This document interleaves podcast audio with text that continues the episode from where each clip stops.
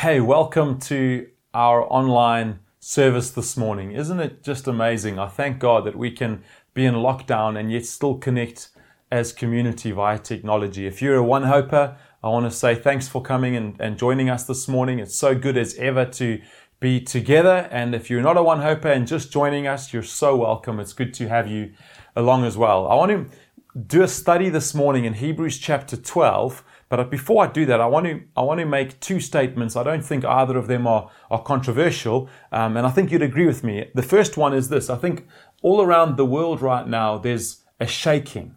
It feels like everything is up in the air and shaking, and what we thought was certain is not so certain, and what we thought we could take to the bank we can't quite take to the bank, and so maybe that shaking for you has taken the form of a business and Uh, you're an entrepreneur and you might be struggling to think what it's going to look like in the weeks to come. Or it might be your investments which have suddenly taken a, a significant knock in the last few weeks.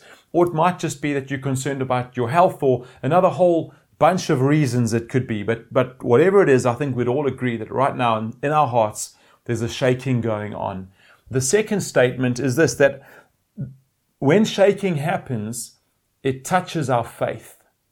And I don't just mean religious faith, I mean everything that we place our hope in, everything that we place our trust in, because even Christ followers, if we're honest, will often pay lip service with our mouths that our trust is in God, but when our finances or our house or our business is affected and touched, we realize that far more of our trust and our hope has been placed in there than we would care to admit. So, whatever it is that is making you anxious or creating this shaking, we're becoming aware of whether or not that thing is of eternal value and whether or not it can deliver on what it promised us. Can it give us the security that it promised us, or the retirement annuity, or the bank account, or whatever it may be? Can it give us the hope and the trust that we had placed in it.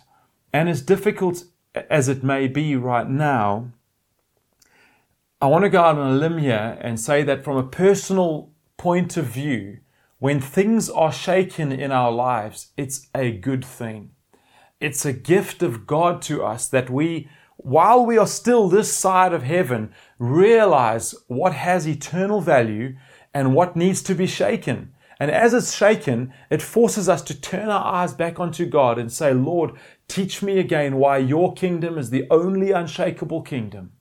Teach me again why I never want to place my trust in my wealth, in my business, in my home, in my health, in my family, in whatever it may be. And so the, the incredibly good news for us when we feel this shaking going on in the world. Whether we follow Christ or not, the incredible good news is that God's word gives us another option. We don't have to place our trust in these shakable systems. No, it tells us about an unshakable kingdom that will last forever and ever and ever. And that's incredibly good news. And so as we come to God's word, last week we spoke about an unshakable God. You can get that on YouTube, Psalm 46, an unshakable God, our God, unshakable. This week, we're going to speak about the kingdom, the unshakable kingdom. It's the kingdom that, that our God presides over. He's the king over this kingdom. But before we do that, let's pray together. Father, as we bow our heads and homes all around South Africa and even other countries, we want to praise and thank you for the trial which shakes us to see that you alone are the one in whom we place our trust. Father, this morning we come again and submit our lives under your word. We do not judge your word. Your word speaks to us. We respond to it and we ask that you'd open our ears to hear you rightly this morning.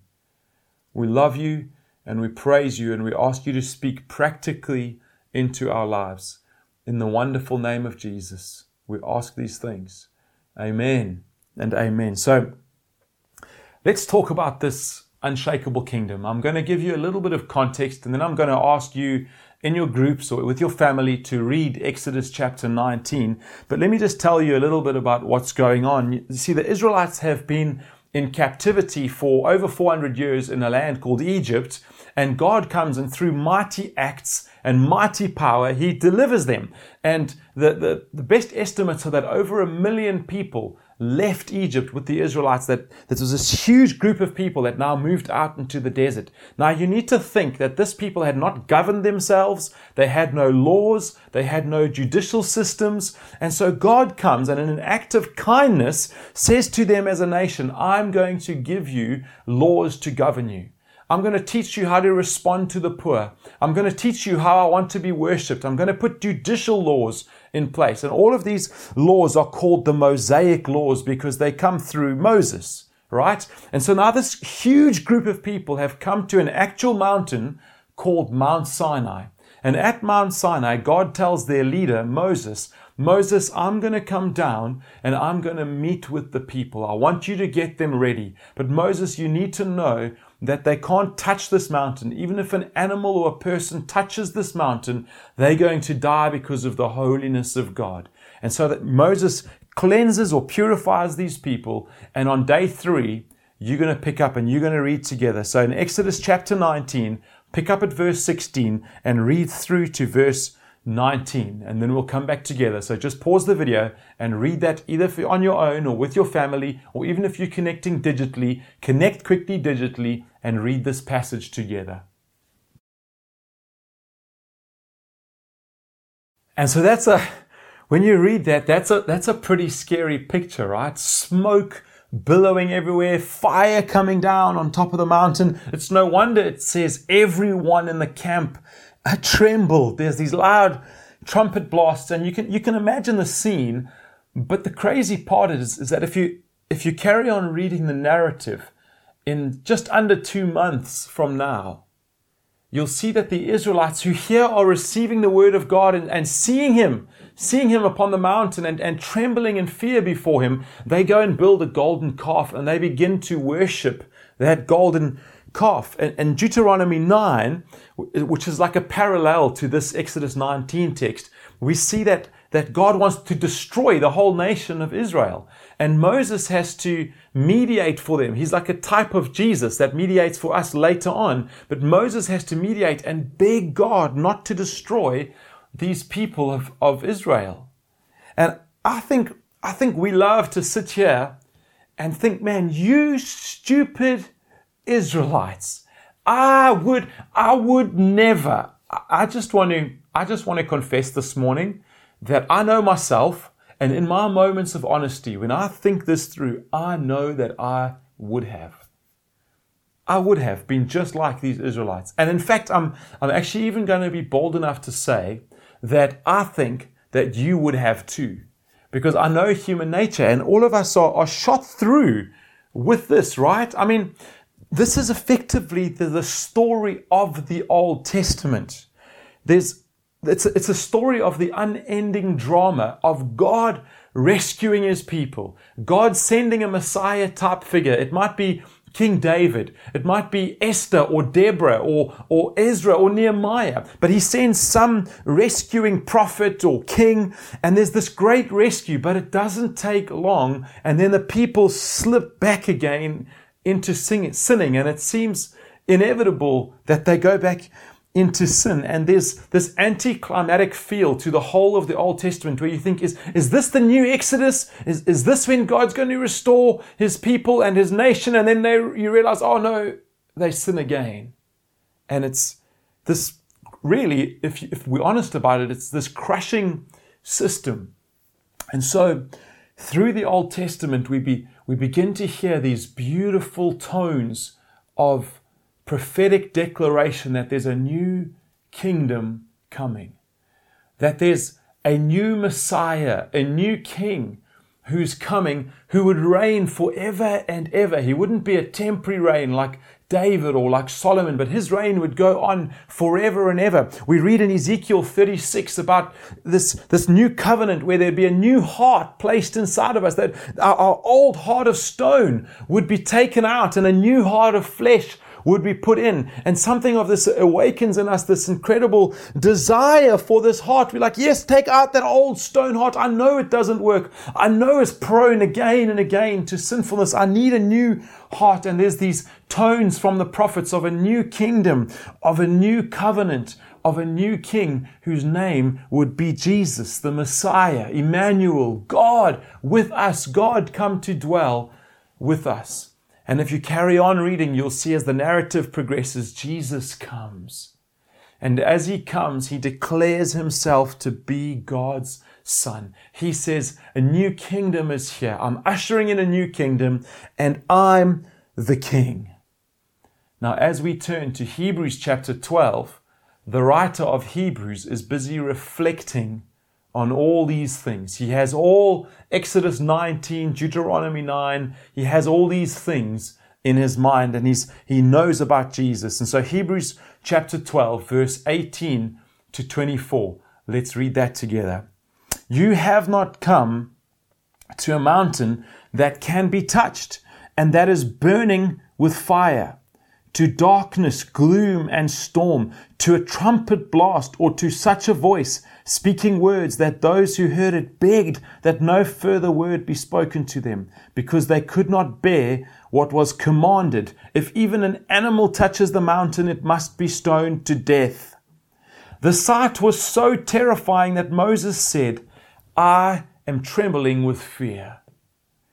But you have come to Mount Zion, to the city of the living God, the heavenly Jerusalem. You have come to thousands upon thousands of angels in joyful assembly, to the church of the firstborn, whose names are written in heaven.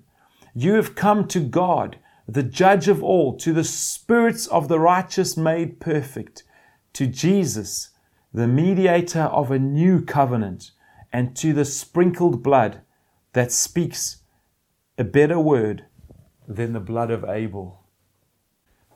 And so as you as you read that text in Hebrews 12, you realize immediately that the author is drawing straight out of the, the Exodus 19 narrative. That that's what he has in mind. That that first mountain that he's speaking about is exactly the same mountain, that terrifying, uh, fire-filled, smoke-billowing mountain that's spoken about in Exodus 19. But then he introduces the second mountain, and it's very clear that it's a completely different place, Mount Zion. And this is a mysterious mountain that he begins to speak about in Hebrews chapter 12. So, what I'm going to ask you to do is pause the video for a discussion. And here's the question. It's going to come up on the screen. But the question is, what are the primary differences that your group or your family or uh, that you see between these two mountains? What are the big differences between those two mountains?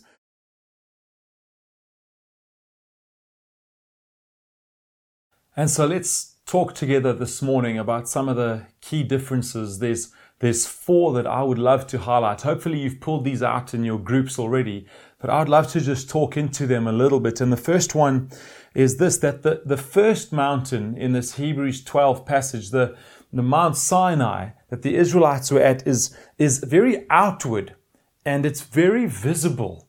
They, if, we read together in verse 18, you have not come to a mountain that, that can be touched. It's burning with fire. You can hear the, the, the, trumpet blast. There's darkness, there's gloom, there's storm, there's, there's speaking of words from God. It's a very outward and visible mountain. But the second mountain is not outward at all. It's rather something that's experienced inwardly and it's, it's not visible. It's not like an earthly physical thing. It's, it's spiritual. And you see this in verse 22. And, and as you carry on reading, it's, it's the city of the living God.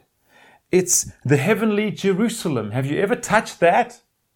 Have you ever heard that? It's thousands upon thousands of angels and joyful assembly. He says, You have come to God, the judge of all, to the spirits of the righteous made perfect. I mean, you go and tell your friend these things that you've, the New Jerusalem spirits, and, and they're going to think you're crazy. Why? Because this kingdom, the second kingdom, is inward and spiritual rather than something that you see and touch in a sense or that you can find absolute proof for. And why is this? Why is this so important? Well, I think it's so important because we're so so much more comfortable even in our in our religious expression right we're so much more comfortable with something we can we can handle or touch or something outward or visible so even our religious expressions we learn to look the part we learn to behave in a certain Christian way. So we change our moralistic look or our behavioral look. At least we do in public, right? Often we know that there's this huge disconnect between what we see and what's actually going on in our hearts. And then when we, when we sin in the outward kingdom, we feel at Mount Sinai, we feel deep guilt and, and fear and shame. And in some warped sense, it almost is gratifying to us that we feel such condemnation when we sin because it allows us to feel that if we beat ourselves up enough, then somehow we are contributing to our saving. Does that make sense in some weird way? But, but to just to just take my sin, my brokenness, my addiction to whatever it may be, my inability not to control my lust, or any other sin that we could put on the table, our anxiety, and to place that all on Jesus and just have Him deal with that. And that, that doesn't seem fair to let Him pay for it. And, and the writer of Hebrews holds up these two mountains and he says, man, you, you can, if you'd, if you'd understood Mount Sinai and you'd been there and you'd felt that terror and you knew what it felt like to be under the bondage of the law, you can trust in yourself. You can trust in your earthly props. You can trust in your ability to try and get to God and somehow please Him on your own. But man, it is an outward and visible mountain and expect it to shake. It's going to shake. Or you come to Mount Zion. And Mount Zion, we place our trust in Jesus. We place our trust in His promises, in His kingdom, and the things that are inward and spiritual and difficult to explain to our friends and difficult to know. Have we, have we really experienced the, the singing of thousands of angels? Well, not yet, but almost quite, we're nearly there. We, it's like we've been adopted into His family, but we aren't quite in eternity with him yet, but what we do know is that when we come to that mountain, we're unshakable. We're unshakable. Markets can crash, health can decline, family can reject us. We're unshakable. The second beautiful truth that we need to take from this Hebrews text is that our gospel is not a fear based gospel. We don't come to a God fearfully wondering if we've ever done enough, as many other religions do, trying to climb up a ladder and then sinning and falling our way back down the ladder and trying again and, and eventually giving up because we realize it's completely futile trying to somehow prove our righteousness. No, we, we don't come to some fear based, judgment based gospel. Instead, we come to a gospel full of grace full of kindness. We see the ministry of Jesus on earth is, is marked out by his kindness and grace and forgiveness over the most despicable people.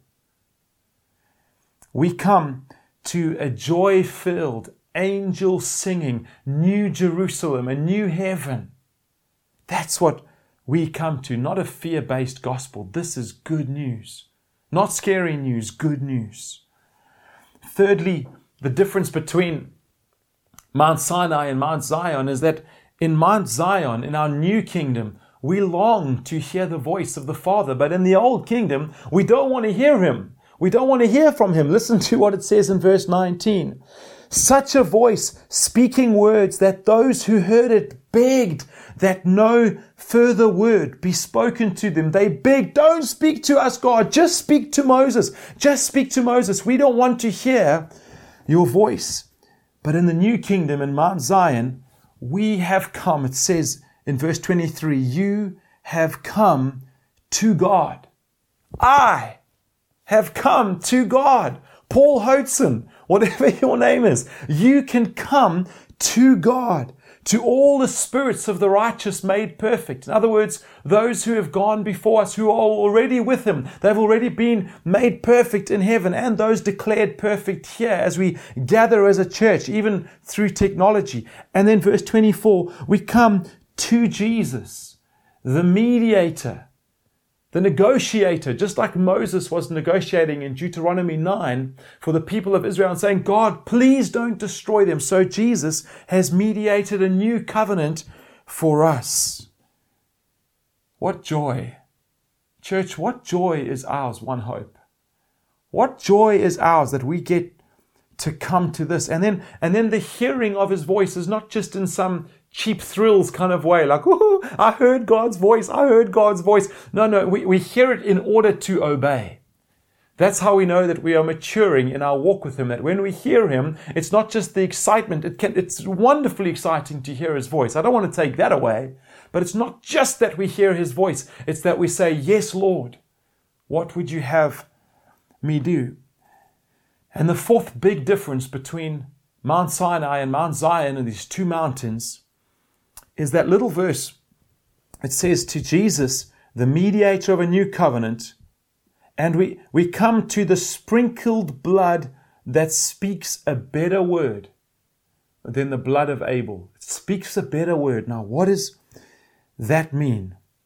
See, the blood of Abel is straight out of the story in Genesis of Cain and Abel, the first brothers. And Cain got so angry with his brother Abel that he kills him, that he kills him in a field. And then if you go and read in Genesis, I think it's chapter 3, it says that his blood cries out. God says to him, Cain, your brother's blood cries out to me from the ground. And then Cain is cursed. And then Cain is, is banished, and, and his, he says, My punishment is too great for me. And so we see that we see that Abel, the blood of Abel, this is this is how you see it. Abel was, was killed by a violent man, his own brother. But his blood cried out, and it cried out for justice, and it cried out for judgment, and it cried out curses upon him, and it cried out punishment upon him, and it cried out banishment. And then we compare that to the blood of Jesus, which Hebrews says speaks a better word. It speaks a better word. And Jesus, too, just like Abel, was killed by violent men who were supposed to be his brothers. He was killed by violent men. But his blood, instead of demanding justice, demands forgiveness. Instead of demanding judgment, proclaims mercy and freedom for the sinner. Instead of declaring that they are cursed, he declares us blessed. Even on the cross, Jesus is declaring these things. As, as they are killing him, he says, Father, forgive them. They don't know. They don't know what they are doing. Please have mercy, have forgiveness, bless them instead of cursing them. Instead of the punishment that Abel's blood demanded, Jesus' blood demands our pardon. Instead of the banishment that Cain had to face, we are ushered into eternal acceptance. Come, come in. You should be banished, but come. Come in. And Jesus is judged that we may be set free. He is charged for sins that he did not commit, the sins that I committed, so that I don't have to pay what I owe. I deserve isolation and banishment from God forever. He gives me eternal acceptance and life with God forever and ever on a new Mount Zion, a new city, Jerusalem. Let me ask you which city, which kingdom, which mountain are you coming to this morning? Where are you? Are you coming to the outward and the visible and placing all your trust there, even if that's religion and your ability to perform in a Christian way or to follow a set of rules, that's all outward and visible. Or are you coming to a kingdom that's inward and that's spiritual, where what you believe inside matters more, where your relationship with God matters more? Are you coming, the second point I made, to a fear based gospel? Are you coming, thirdly, to hear his voice, to long to hear his voice? Or are you afraid to hear his voice? And are you coming to the blood of Abel, which demands judgment and vindication? Or are you coming to the blood of Jesus, which declares already forgiven, mercy forever and ever? So we're going to pause the video again, and I'm going to ask you to a question and two, two responses depending on where you're at this morning. The question is this think about your faith. As we're just speaking through these points, which, which of the two mountains would better describe the faith that you're living in right now? Quite a provocative question, right? And then in response, if you're a Christ follower, can I ask you to gratefully pray and thank God that He made a new way? that He gave us a new mountain, that we have a new covenant through the blood of Jesus Christ that speaks a better word. But I'm also aware that, that some of you might not yet be Christ followers. Today could be your day, right? Even on camera, sitting in your lounge. No one's going to ask you to put your hand up and you've got to feel awkward. Right now, today, you might not have trusted Christ as your Savior. Why not pray and ask Him to show you that if what I'm talking about from the Word of God, if that's true? I believe with all my heart what the scripture says that when you seek, you will find. When you knock, the door will be open to you. And so I want to encourage you to seek and ask and just pray. What can you lose? Just pray boldly and say, God, would you show me if this is true?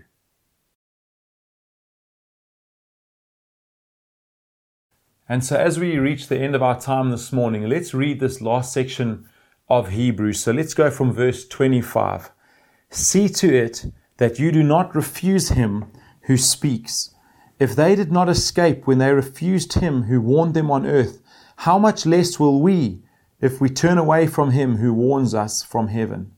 At that time, his verse shook the earth.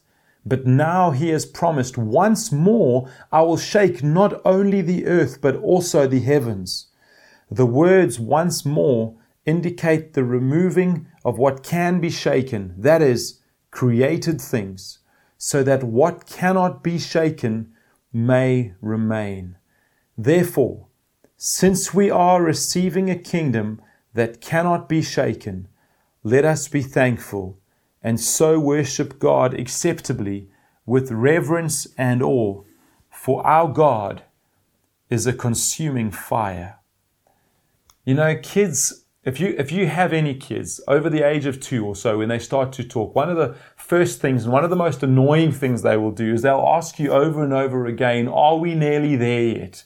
Whenever you're on a journey are we nearly there? And so i, I made our point number five are we nearly there yet? Because i think that something of why children ask that question is because i think god's placed this deep question in all of our hearts are, are we nearly there yet, God? Are we nearly there?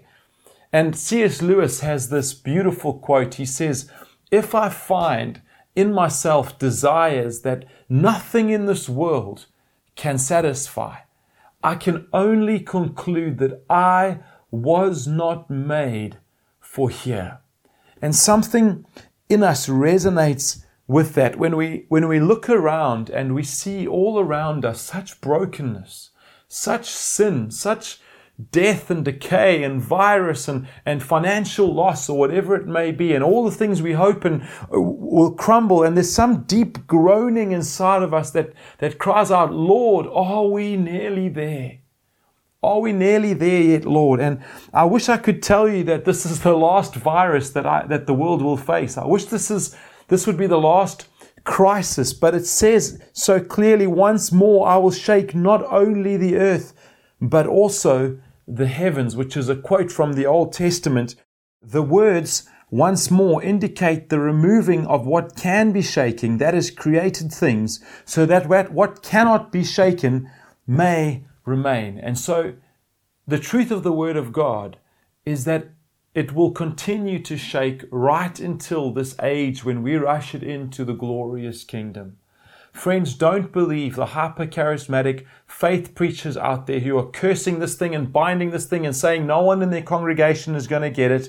It's not from the Bible. The Bible says it's going to get worse. You're going to hear of wars and rumors of wars, and you're going to hear about more earthquakes, and it's all indicating, as scripture teaches us, that there's a glorious day coming, but we're living in the not yet there. Are we nearly there yet, God? Because all around us we see brokenness and pain. but 2 Corinthians. There's so many verses, but this is the one that I, I, just chose to read over us this morning as an encouragement. He says in verse 16, 2 Corinthians 4, So we do not lose heart.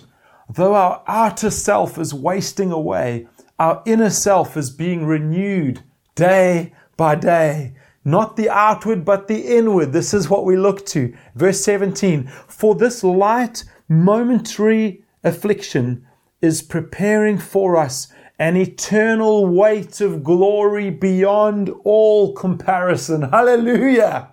Beyond all comparison, as we look not to the things that are seen, but to the things that are unseen. For the things that are seen are transient, but the things that are unseen are eternal. And so I'll leave you with this question this morning Which kingdom do you choose? Now, that applies to those who follow Christ as much as to those who don't follow Christ. If you don't follow Christ this morning, let me ask you, which kingdom do you choose? You can place your trust in these temporal, earthly things, but surely as they're being shaken around you now, you're reaching out and saying, There must be something more than this. Ask, seek, knock. The door will be open. That's the promise of the Word of God that He will reveal himself to those who reach out to him. And then if you're a Christian, this is not just talking about the kingdom that you will choose for eternity. It's also talking about how we live in this kingdom. We are called to live differently. Where will your trust be placed? Where is it placed? Let this shaking show you. How will you live out your life? It's easy to see which kingdom we're living our life in. Are we, are we generous? Are we joyful? Are we full of, of God's life? Are we coming to this new Jerusalem or do we live in a religious, judgmental, the blood of Abel kind of way? What do our lives show the watching world? And so, as I began speaking about how the world is shaking and how that touches our faith and how our faith begins to shake, I want to finish off with an encouragement to us don't waste the, sh- the shaking and the suffering that God is putting us through right now. Don't waste it. Let me tell you a story as we finish. I had a dear friend, we, Kate and I, had a dear friend. Her name was Estelle Duplessis. And uh, about two and a half years ago, she died from cancer. And we went to see her just a few days before she died. And if any of you have lost someone in this state. It's, it's awful. She was emaciated, nurses all over the place, and a drip and a, a puke bucket, and all of all of this terrible effects of, of of sickness on our lives here on earth. And on her bedside table, and this I'll never forget, was a book, Don't Waste Your Suffering. And I remember turning to her, just incredulous, and saying, Estelle, you the doctors are saying you're a few days away from death. What are you reading this for? She said, Paul, I don't want to waste one moment. Let the suffering sanctify me and redeem me and make me even more ready for my Savior. And a few days later, she passed away and went into this glory that we're busy describing here. And my, my challenge to us, my encouragement to us, is don't waste what God is doing. Wring it out for everything we can. Eke out of it every lesson we can and say, God, show me how to place my trust in you and you alone. Let me pray for us as we finish. Father, Thank you for this time that we could have this morning, even sitting in our lounges. For those who don't know you, God, I pray even as we watch in our TVs in our home, that you would come and so arrest hearts that they would come to know you. Put a desire in them for this kingdom, this are we nearly there yet kingdom. Father, for those of us who live, and that's all the rest of us, with sin in our lives and a duplicity in the way that we live and what we say we believe and what we really value versus what we see in these moments we actually value. God, I want to pray that you'd come and rearrange our priorities, that you'd shake in a powerful and meaningful way, that our lives would look completely different when this is over. Come and be God. We ask this in the wonderful name of Jesus. Friends, thank you for joining us. Use this time wisely. I encourage you to come back and join us again next week. Join our midweek life groups. If you aren't part of one, go on our website, sign up for one. God bless you, and we'll see you again next week.